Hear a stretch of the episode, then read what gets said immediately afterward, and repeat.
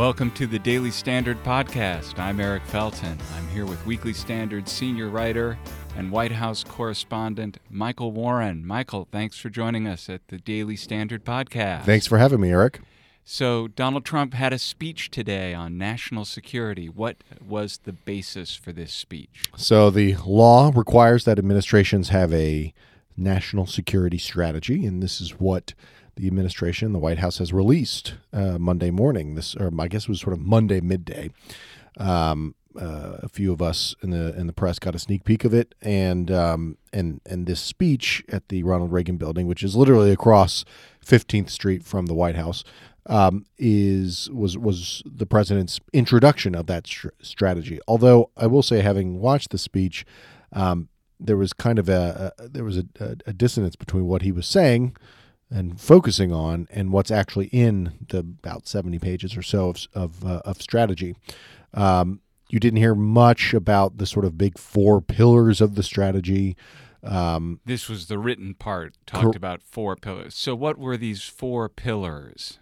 Um, the first was protecting the American people and the homelands, or the first order of the federal government, uh, promoting American prosperity.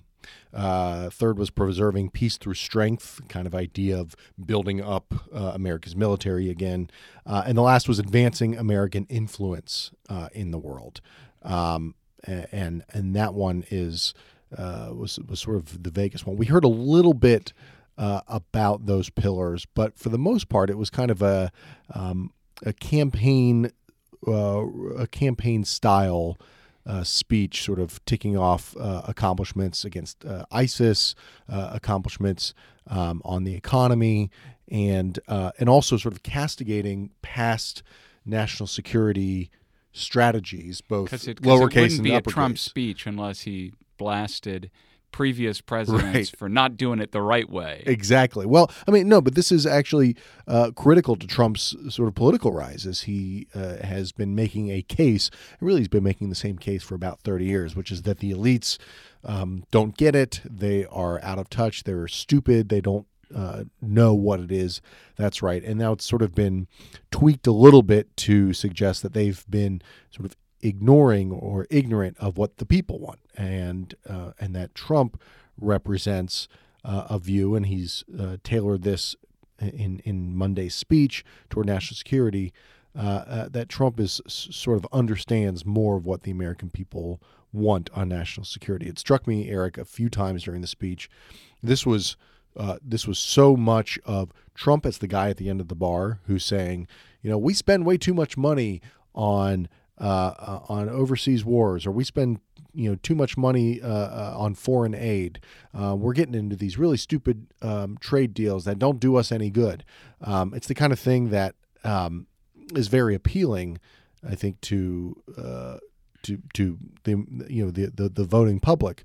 Um, it's not exactly what was reflected in the national security strategy, which is much more um, maybe some of the same themes, but uh, much more uh, directed uh, toward this idea, which the president himself has has has articulated um, as principled realism. This kind of which is which is relatively. Uh, uh, relatively old uh, kind of foreign policy viewpoint. You know, you could say it was the viewpoint of of George H. W. Bush and sort of the the, the pre Reagan Republicans, um, the James Bakers and those sorts of of people. Um, uh, but sort of a focus on a, a sort of Trumpian. Um, uh, Trumpian flavor of realism, which which says you know there are these competing interests throughout the world. America is just one of those competing interests, and it's our goal to put um, to make sure that uh, essentially we win in in the in that big competition. So one of the things that seemed a little odd, but maybe it was just too subtle for me, is this notion of you know protecting America first and foremost, and then spreading American influence. Um, there, there seems to be at least some conflict there between the notion that you hunker down and um, protect yourself, uh, and on the other hand, reach out and try to spread influence. That's right. I think there there is a um, a, a tension there that isn't isn't resolved. Certainly wasn't resolved with the president's speech, and it's not resolved in the document, which is exactly what you just touched on.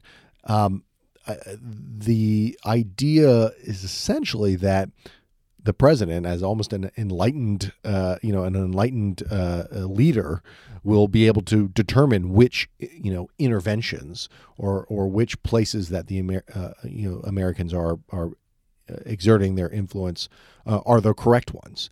Um, and it, it, it stands in contrast to what we heard say from George W. Bush, the previous Republican president, um, who released his national security strategy in 2002 and echoed many of the same themes of it, of it in his 2005 second inaugural, uh, which was the idea that um, a, a world in which um, freedom and democracy were um, a world in which America was uh, promoting freedom and democracy, and whether that's in a direct way or in an indirect way, and sort of um, uh, there's a line in, in the 2002 uh, introduction uh, that um, is, is, something like um, uh, creating a balance of power that lean, you know that leans toward freedom. Um, it is essentially saying that um, the world would be a better place if um, if the American values, which which Americans have always believed are universal values about human freedom and, and dignity and that sort of thing, uh, were uh, that that a a tool of our national security should be to promote them. And what this national security strategy does is essentially reject that view, which is says it's it's not a question of using um, those values, uh, promoting those values uh, as a tool for our national security. In fact, that has been to the detriment of our national security.